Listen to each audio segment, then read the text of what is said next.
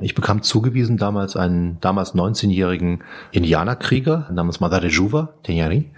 Der war anfangs ein bisschen unwillig, mich da durchzuführen, weil ich auch so tapsig war und überhaupt mich nicht im Wald auszukennen schien. Stimmt ja auch. Aber er nahm sich diese Aufgabe an und man wuchs dann so an seiner Aufgabe. Also er und ich. Wir fuhren dann zusammen durch das Reservat durch. Wir haben zusammen Schweinchen gejagt und ich musste Affen essen und wir sind ja die heiligen Städten gereist und ich bekam gezeigt, wo die Heilkräuter wachsen. Das wurde richtig, ja, indianerromantisch und zugleich völlig erschreckend, weil die halt so bedroht sind, diese Leute. Hinter der Geschichte.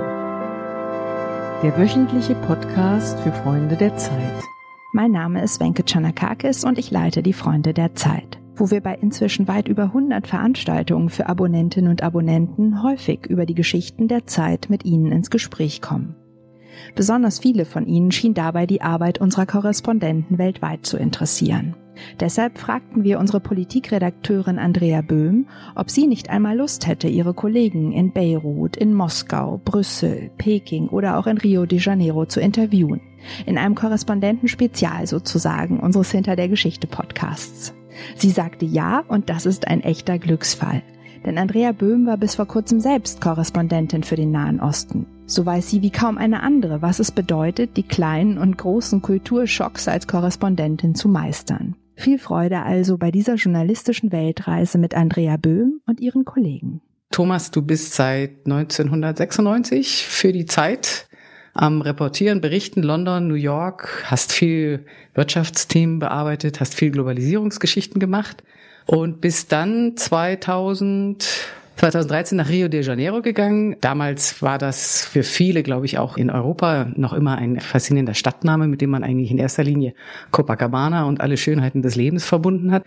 Wie war die Ankunft? Ja, ich hatte das immer in Verbindung gebracht mit einem, einer einseitigen Anzeige im Spiegel, die ich als Kind gesehen hatte, weil mein Vater ein Spiegel-Abo hatte. Da stand damals für 2000 Mark einmal im Leben einen Traum wahr machen und nach Rio de Janeiro reisen. Und diese, diese Berge waren damals dort zu sehen. Das war abgebildet, das war alles in glühendes Sonnenlicht getaucht und so stellte ich mir die Ankunft dann dort auch vor. Naja, und ich kannte Rio schon, ich war schon ein paar Mal vorher hingereist, aber es war dann doch ganz anders anzukommen, denn man wusste ja jetzt, dass man hier leben wird, ein paar Jahre lang. Am Ende habe ich ja jetzt schon sechs, sieben Jahre dort gelebt und es war dann doch ganz schön trüb. Ne? Es, wenn man dort ankommt, ist eine unglaubliche Verschmutzung. Der Taxifahrer bringt einen fast um, wenn er in die Innenstadt rast und alle möglichen anderen Autos hupen zu überholen versucht. Man sieht ähm, Favelas, Slums links und rechts des Weges. Man weiß, hat gelesen über die Gewalt, die dort stattfindet. Man weiß auch, dass man jetzt demnächst dort selber herumlaufen wird, um Reportagen zu machen. Man kommt an in seinem Wohngebäude künftig wird man dort auch fünf, sechs Jahre lang wohnen und man weiß, das ist jetzt auch irgendwie, das scheint ein bisschen auseinanderzufallen, ist gar nicht auf dem Standard, die man jetzt so aus Hamburg-Elbvorort äh, so gewohnt war. Und da kriegt man ganz schön Respekt. Ich habe am ersten Abend ganz schön ein bisschen Angst gehabt. Das war damals aber trotzdem Aufbruchstimmung in Brasilien, denn das war ja kurz vor der Fußball-Weltmeisterschaft beziehungsweise den Olympischen Spielen. Hat man das denn gemerkt? Ja, unbedingt. Damals war eine riesige Euphorie. Das war auch der Grund, warum wir damals nach längerer Pause wieder eine Korrespondentenstelle eingerichtet haben in Südamerika. Das war der kommende Kontinent, großer Wachstumskontinent in Brasilien, war das Herzstück dessen, das größte Land, die größte Regionalmacht, die größte Wirtschaftsmacht. Da wuchs ja auch die Wirtschaft unglaublich schnell damals, weil China so viele Rohstoffe kaufte, sie in Brasilien sich besorgte und alle gut davon lebten damals. Wann genau oder gibt es einen Moment, den du erinnerst, wo du das Gefühl hattest, das kippt hier? Ja, ich bin ja sozusagen direkt als eine meiner ersten Amtshandlungen ins Kippen reingeschickt worden. Es waren dann direkt 2013 große Massendemonstrationen in Rio de Janeiro. Und das war ganz witzig. Also es waren ungefähr eine Million Menschen auf der Straße und ich lief da vorne voran, direkt hinter so einer Fahne über das Maracanã-Stadion, das da irgendjemand schwenkte und so war ganz an der Spitze dieses Umzugs als Reporter eben und sah diese Menschenmassen sich bewegen und die waren alle sehr wütend. Und mir hatten alle versichert, und ich hatte auch gelesen in einschlägigen Büchern von brasilianischen Analysten und brasilianischen Schriftstellern, dass es niemals passieren würde, dass die Brasilianer alle, statt eine Revolution zu machen, an den Strand gehen würden. Das war immer ein blödes Klischee. Und ich merkte dann direkt in den ersten Wochen, dass es überhaupt nicht stimmte. Bei diesen Demos ging es um Es ging erstmal um alles Mögliche. Es ging darum, dass die Fahrpreise erhöht wurden. Es ging darum, dass die Krankenhäuser nicht gut ausgestattet waren. Es ging darum, dass dann für sehr viel Geld WM-Stadien gebaut wurden, also Fußballstadien gebaut wurden, Arenen im ganzen Land. Es ging darum, dass die Politiker korrupt waren und dass man annahm, dass bei dieser WM das ganze Geld wieder abgezweigt werden würde. Es ging darum, dass die kommunistische Partei Forderungen hatte und die rechten Parteien Forderungen hatte und dass vielleicht das Militär wieder kommen sollte, dass man eigentlich das Königreich wieder einrichten solle. Alles das wurde dort äh, gefordert und am Ende das zugrunde liegende war eben die große Angst und die große Unzufriedenheit, dass der Boom der den Leuten versprochen worden war, gerade schon wieder kippte und gerade wieder seine Versprechen nicht einzulösen schien. Du hast gerade angesprochen, gleich nach deiner Ankunft wurde dir bewusst, in dieser Stadt gibt es auch massive Gewalt. Also das ist inzwischen, glaube ich, auch in die Köpfe vieler europäischer Medienkonsumenten, auch vieler deutschen Leser und Fernsehzuschauer gedrungen. Du hast selbst mal eine Recherche gemacht, mitten in dieser Gewaltszene in den Favelas hinein. Wie lief die denn ab? Oh, ich habe mehrere gemacht. Ich habe direkt an meinem zweiten Arbeitstag in Rio meinen künftigen Leib- und Magenfotografen kennengelernt, den Giorgio Primera. Der ist ein erfahrener Kriegsfotograf und Insgesamt ein sehr cooler, lässiger Typ, der sich durch nichts äh, beunruhigen lässt, außer durch allzu smarte Journalisten, die gerade aus Deutschland angereist sind und irgendwie ihm zu langweiliges Zeug vorschlagen. Da hat er gesagt, Thomas, alles schön und gut, was du mir gerade erzählt hast über Projekte, über Infrastruktur, die wir jetzt recherchieren wollen und über die Finanzlage in der Minenindustrie. Ich nehme dich jetzt mal mit. Und da hat er mich auf der Tour mitgenommen zu einigen der gewalttätigsten Orte dieser Stadt zusammen mit Leuten, die er dort vor Ort kannte und hat mir diese andere Seite gezeigt. Ich bin da bis heute sehr dankbar für, weil den Ruck musste ich mir erstmal geben, dann dort wirklich auch zu recherchieren.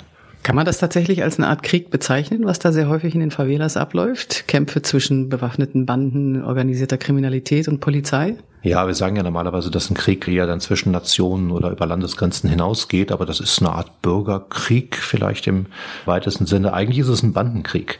Es gibt im Augenblick noch zwei große landesweite Drogenbanden, die sich untereinander bekriegen und dann gibt es ungefähr zwei bis drei Milizenbanden, aus ehemaligen Polizisten und Militärs und sonstigen selbsternannten Paramilitärs zusammengesetzt, die aber auch im Drogengeschäft durchaus mitmischen und dann hat man also an jedem Ort der Stadt ungefähr fünf Banden, die aufeinander eindreschen oder sich die Köpfe einschießen. Das ist dann deswegen als Krieg äußerlich zu erkennen, weil die mit schweren Waffen darum laufen, einige auch schon gepanzerte Fahrzeuge haben. Die Polizei hat ja selber gepanzerte Fahrzeuge, aber wenn dann in den Panzern stattdessen Leute aus den Milizen sitzen, ist es halt schon so eine Art Kriegsszenario.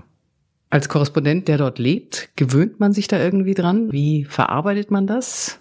Welche Vorsichtsmaßnahmen musst du berücksichtigen oder vornehmen, wenn du dich auf Recherche begibst? Das ist ein komplexes Thema, da stecken ja ganz viele Fragen drin. Also man selber gewöhnt sich, glaube ich, nie daran. Man ist sich dieser Gewalt ständig bewusst aber klar, man lebt auch sein Leben. Man fährt durch die Stadt, man geht an alle möglichen Orten, man will auch abends mal ausgehen.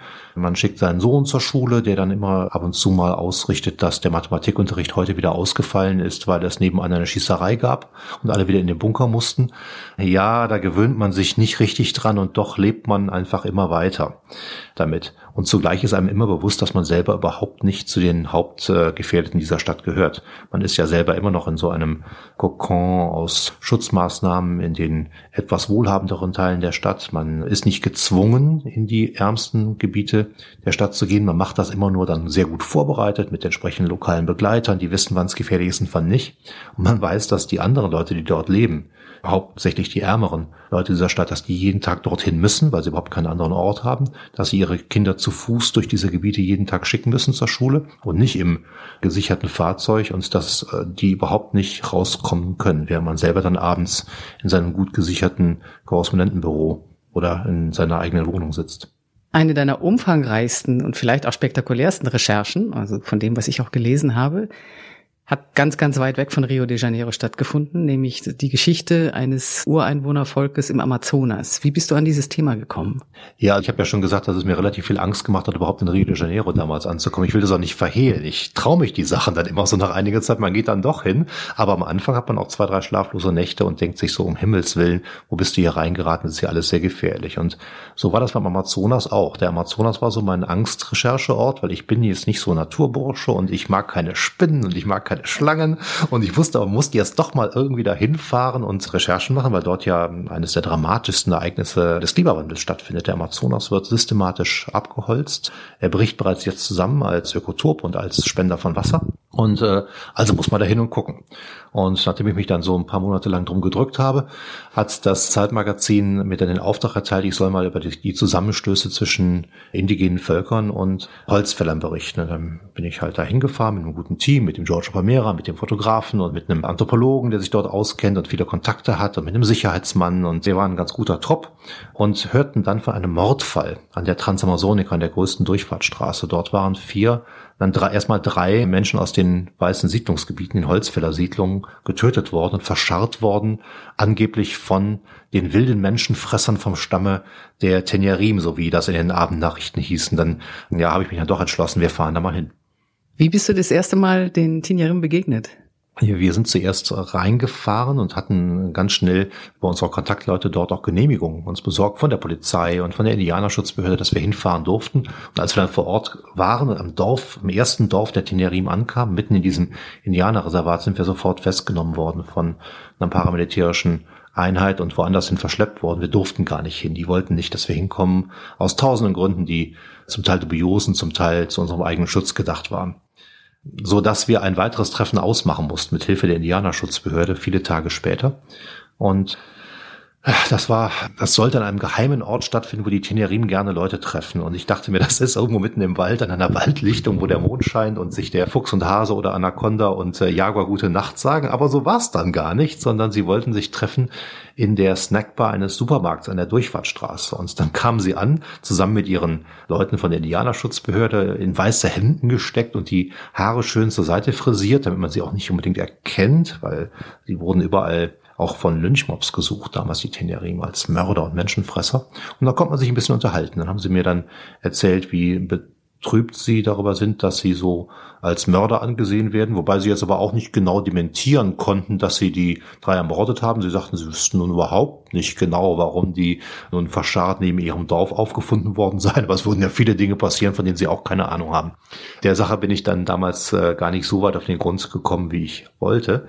Aber sie haben mich eingeladen, wiederzukommen und mit ihnen zusammen in ihrem Reservat mal zu leben und haben mir angeboten, dass sie mir alles zeigen würden, damit ich verstehen würde, warum sie so dafür kämpfen. Das fand ich interessant. Daraus ist sowas, kann man sagen, wie eine Freundschaft entstanden mit einem ganz besonderen Angehörigen dieses Volkes. Genau. Ich bekam zugewiesen damals einen damals 19-jährigen Indianerkrieger namens Madare Juva, Tenyari, der war anfangs ein bisschen unwillig, mich da durchzuführen, weil ich auch so tapsig war und überhaupt mich nicht im Wald auszukennen schien. Stimmt ja auch. Aber er nahm sich diese Aufgabe an. Sein Häuptling hat ihn ja dazu angewiesen und man wuchs dann so an seiner Aufgabe. Also er und ich. Wir fuhren dann zusammen durch das Reservat durch, bis in die Quellregion des Flusses, wo die großen Schlangen sind und dann auch bis in die Mündungsregion des Flusses, wo die ganzen anderen Nachbarvölker sind, denen man nicht so freundlich gegenüber eingestellt ist und wo man sich gegenseitig auch schon mal ab und zu umbringt. Und wir haben zusammen Schweinchen gejagt und ich musste Affen essen und wir sind ja die heiligen Städten gereist und ich bekam gezeigt, wo die Heilkräuter wachsen.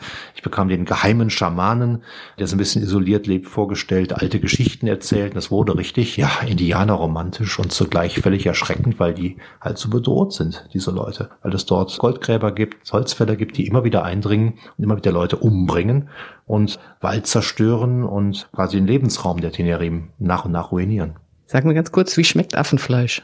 Affenfleisch schmeckt so, wie wenn man einen McDonald's Hamburger, also die Mitte daraus nimmt und ihn nochmal zwei Stunden auf den Grill legt. Das hat aber auch mit der Zubereitungsart zu tun, denn Affen, wurde mir dort erklärt, enthalten so viele Parasiten, die auch sehr leicht auf Menschen übergehen können, dass man sie einfach extrem gut durchgrillen muss. Es war jetzt nicht so der Geschmack, der mich abschreckt, es war mehr so das ganze, die ganze Idee, einen Affen zu essen, aber der Geschmack war auch nicht gut. Du hast mal beschrieben, dass dein Aufenthalt bei den Tinerim auch dadurch geprägt war, dass du irgendwann begriffen hast, die haben wahrscheinlich sogar mehr als fünf Sinne, aber die haben ganz, ganz anderes Wahrnehmungsvermögen, was die Natur angeht. Es ist gar nichts Mystisches oder sonst irgendwie Überzeichnetes oder Transzendentales, sondern die sehen, hören, riechen, schmecken einfach Sachen, für die du, glaube ich, Wochen gebraucht hast, um sie selber wahrzunehmen oder vielleicht auch nie gelernt hast, sie wahrzunehmen. Kannst du ein Beispiel geben? Ja, viele Sachen habe ich gar nicht gelernt wahrzunehmen. Anfangs fuhr Matarejuva vorne auf seinem Boot rum und deutete dann so wissens nach links und rechts in die Bäume und nickte mir zu, nach dem Motto, das hast du jetzt auch gesehen. Ich habe natürlich nie was gesehen. Da Da waren irgendwelche Tiere, die man hätte sehen können und manchmal auch andere Zeichen, wie zum Beispiel kleine Schwärme von Schmetterlingen oder Schwärme anderer Insekten, die darauf hindeuteten, dass da irgendwo Tiere waren, die man mal gerade nicht sehen konnte. Die wussten nur ganz genau, was es bedeutet, wenn jetzt hier die Insekten langkommen und dort die Schmetterlinge langfliegen. Und all das habe ich nur nach und nach begriffen und mehr theoretisch als praktisch. Irgendwann stellte der völlig äh, ja, ermüdete Malarejuva mich dann mal auf seiner Waldlichtung hin und sagt, jetzt hör mal auf zu atmen sei mal ganz ruhig, du trampelst hier immer nur rum, so kannst du eh nichts hören. Und jetzt lausch doch mal und sag mir mal dann gleich, was du hier siehst. Und ich war ganz zufrieden mit mir, weil ich dann gemerkt habe, dass da oben rechts, wo ich hinschaute, der Affe saß. Ich habe also gesagt, da ist ein Affe. Ich habe ihn gesehen. Und er freute sich auch, dass ich einen Affen gesehen hatte und sagte, die anderen elf sitzen hinter dir. Wie hast du dich mit ihm verständigt? Er spricht ein gebrochenes Portugiesisch und das ist manchmal ein bisschen schwer zu erraten, was er alles damit meint. Es gab aber auch zwei Klatten von alten Büchern, die eine amerikanische und eine kanadische Missionsschwester mal in den 60er, 70er Jahren angefertigt hatten, wo so ein Vokabelübersetzungssystem drin entwickelt wurde aus dem Caguahiva, was die Stammessprache ist, ins Portugiesische und umgekehrt. Das habe ich mir dann durchgelesen. Ich habe die Sprache so höchstens sehr, sehr, sehr passiv kennengelernt, aber ich konnte nachher verstehen, wie die ihre Sätze bauen und, und welches Vokabular vorkommt und was die da zu sagen versuchen. Und als ich das einmal begriffen hatte, konnte ich auch deren Portugiesisch besser verstehen, sozusagen dekonstruieren. Die Tinirim sind ja dann auf traurige Weise auch nochmal weltberühmt geworden, nämlich während der fürchterlichen Waldbrände im Amazonas. Hast du einen Eindruck, kannst du irgendwie einschätzen, wie sehr ihr Lebensraum dadurch beeinträchtigt, zerstört worden ist. Können Sie das überhaupt selber abschätzen? Ja, die haben in den letzten Wochen äh, ziemlich große Expeditionen unternommen durch ihr eigenes Gebiet, um überhaupt mal Bestand aufzunehmen der Verbrennung und der, der Zerstörung. Die sind wohl recht groß. Das hat auch wahrscheinlich damit zu tun, das kann ich aber auch nur mutmaßen, dass die Brandstifter, die Leute, die dort die Feuer gelegt haben, also Viehwirte und andere Leute, die dort gerne vordringen möchten, dass die ganz gezielt die Gebiete in Brand gesteckt haben, wo die Tenjerim auch äh, besonders wichtige Orte haben. Das bezieht sich vor allem auf zwei Kastanienhaine, die sie dort haben. Da wachsen Paranüsse und viele andere Dinge auch. Und diese Kastanienhaine sind zugleich das Zentrum des Lebens für ungefähr drei bis vier Monate im Jahr, in denen sie nomadisch im Wald leben. Die haben dann dort eine Jagdbasis und sie sammeln Früchte und sie sammeln Paranüsse und machen viele andere Dinge und schwärmen aus und jagen. Die Tenerim verstehen alles über die verschiedene Tiere, die dort langkommen, die kennen die Rhythmen der Tiere und die sind jetzt alle unterbrochen und die Paranusbäume sind auch zum Teil nicht mehr da und sie müssen jetzt das ganze Leben neu organisieren. Die wissen gar nicht wohin in diesen drei Monaten im Jahr, in denen sie jetzt den anderen Teil ihres Lebens und ihrer wirtschaftlichen Aktivität verleben wollen. Und das ist schon sehr einschneidend für die. Wir können jetzt stundenlang über den Amazonas weiterreden, aber du bist ja unser Mann in Lateinamerika. Das heißt, du bist zuständig für wie viele Länder? Ja, eine ganze Menge, wenn man Suriname und sowas noch dazu rechnet. Das ist auch gar nicht zu schaffen, denn man kann nicht gleichzeitig aus all diesen Ländern berichten. Man springt dann eruptiv dorthin, wo gerade was los ist. Nur in den vergangenen Wochen und Monaten war quasi in all diesen Ländern gleichzeitig was los. Ich glaube, nur in Paraguay war es einigermaßen ruhig. Du spielst an auf die, ja, die, die gewaltige Welle von Unruhen, Massendemonstrationen, versuchten Revolutionen, Rücktritten. Kann man tatsächlich als Korrespondent dann versuchen, aus so vielen parallelen Ereignissen sowas wie eine, eine Erklärung zu finden, eine, die das alles zusammenfassen kann, oder muss, muss man wirklich tatsächlich für jedes einzelne Land ja, seine eigene Analyse entwickeln? Ja, beides. Man muss vorsichtig sein, damit zu generalisieren, selbst wenn die Dinge von außen gleich aussehen. Nur ähm, es kann auch nicht sein, dass plötzlich auf einem ganzen Kontinent in verschiedenen Ländern ungefähr die gleichen Arten von Phänomenen auftreten. Also ein Hang Regierender von links und rechts zu mehr Autoritarismus und Aufstände auf den Straßen und Forderungen, die ziemlich ähnlich aussehen. Also da muss man auch nach den Verbindungen suchen. Man muss, glaube ich, beides machen. Mir ging es in meiner Zeit als Nahostkorrespondentin so, dass ich dann über die Jahre für, war auch, glaube ich, für 16 Länder zuständig. Zu einigen entwickelt man dann irgendwann eine Distanz. Da möchte man auch nicht mehr so gerne hin. Zu anderen entwickelt man aus Gründen, die man oft selber nicht nachvollziehen kann, eine regelrechte Liebe. Bei mir war das der Irak und der Jemen. Gibt's das bei dir auch? Ich war ja an recht vielen Orten schon unterwegs gewesen. Ich hatte angefangen als Korrespondent in London, äh, bin dann nach New York gegangen und jetzt habe ich diesen Blumenstrauß an unheimlich unterschiedlichen, farbenfrohen äh, Ländern da in Südamerika. Schwer zu sagen. Ich glaube, man, ich habe eine nostalgische Erinnerung an, an Brooklyn, wo ich damals gelebt habe. Also die New Yorker Zeit hat mir sehr gut gefallen, weil es auch eine sehr große Zeit des Umbruchs war.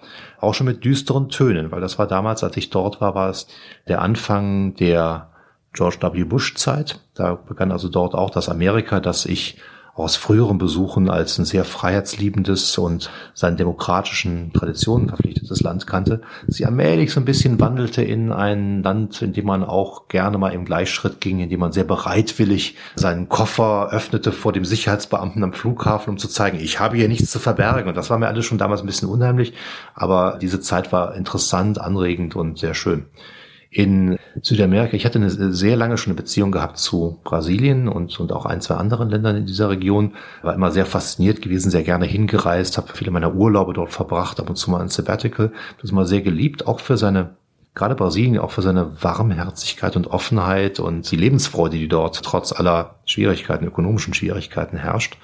Das ist mir jetzt in den letzten Jahren ein bisschen abhanden gekommen, weil die Brasilianer haben in einer unglaublichen Geschwindigkeit dort in Teilen dieser Gesellschaft Verhaltensweisen entwickelt, die, die mir sehr unangenehm sind. Dieser Aufbruch in einen, in die Vorform eines Faschismus sind dort sichtbar. Das sind Menschen, die auf der Straße Mobs bilden und Schwarze zusammenschlagen wollen. Das sind Menschen, die in sozialen Netzwerken den Tod, die Inhaftierung, die Folter anderer Menschen, anders denkender Menschen oder andersartiger Menschen fordern.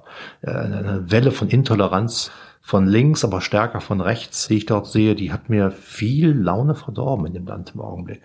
Äh, ich sehe auch, dass meine eigenen Kollegen dann bedroht werden. Ich selber jetzt noch am wenigsten. Mir ist das sehr selten passiert, dass ich mal dort bedroht oder angefeindet worden bin. Aber ich sehe viele Kollegen, die also wirklich schlimmste Anfeindungen dort erleben. Siehst du denn auch Widerstand gegen diese Form von Radikalisierung, diese Form von Gewaltbereitschaft, auch gegen diese massiv ansteigende Intoleranz? Gibt es sowas wie eine demokratische Zivilgesellschaft, die dagegen aufbegehrt? Ja, es gibt so, sozusagen das, was man als die Stimmen der Vernunft bezeichnen würde, Stimmen der politischen Mitte, von Mitte links bis Mitte rechts, das gibt es. Aber in diesem allgemeinen Geschrei, dieser allgemeinen Polarisierung in den sozialen Medien, aber auch in den anderen Medien, auf den Straßen, bei den Demonstrationen, da hört man dann vor allem die anderen Stimmen. Und die Anfeindungen, die dann auch ganz schnell ins Persönliche abrutschen, die auch dazu geeignet sind, einen, um seine persönliche Sicherheit fürchten zu lassen, die dann gegenüber bestimmten Politikern, aber auch Medienvertretern geäußert werden. Also da, wenn man das alles hört, dann hört man das auch lauter als die braven Stimmen der Mitte. Und auch die, die Linke zum Beispiel, die sich jetzt dann sehr stark gegen den doch sehr rechtsextremen aktuellen Präsidenten Bolsonaro wehrt, die ist jetzt auch nicht unbedingt immer, findet auch nicht unbedingt immer den richtigen Ton. Also die gehen dann auch ins Autoritäre manchmal ab und das macht mir genauso viel Angst. Oder nicht ganz so viel Angst, aber ebenso Angst, ja. Beschreib uns doch zum Abschluss noch ein, zwei, drei Orte in Rio de Janeiro, wo du all das, was dich jetzt auch bedrückt an diesem Land vergessen kannst, wo du einfach gerne hingehst, wo du äh, das, was du an den Brasilianern und an Brasilien liebst, so richtig genießen kannst. Okay, lass mal überlegen. davon einige Orte auch verschwunden sind in der letzten Zeit, weil die geschlossen worden sind. Nein, aber der Praia do Diabo ist äh, zum Beispiel sehr schön. Der, der Strand des Teufels in der Nähe des Apuador. Das ist aus meiner Sicht eine der demokratischsten Strände, die es dort gibt. Da gibt es arme Menschen und reiche Menschen und die machen dort zusammen Sport und spielen diese völlig absurde Sportart Fuji Volley. Das ist so eine Art Volleyball, bei dem man aber nicht die Hände benutzen darf, sondern alles andere. Und kannst du das? Äh, ja, ich habe mal einen Kurs belegt, aber ich werde, glaube ich, nur aus Mitleid dort ab und zu mal mit zu einem Team zugeteilt. Sonst gibt's da gibt's da wenig Chancen.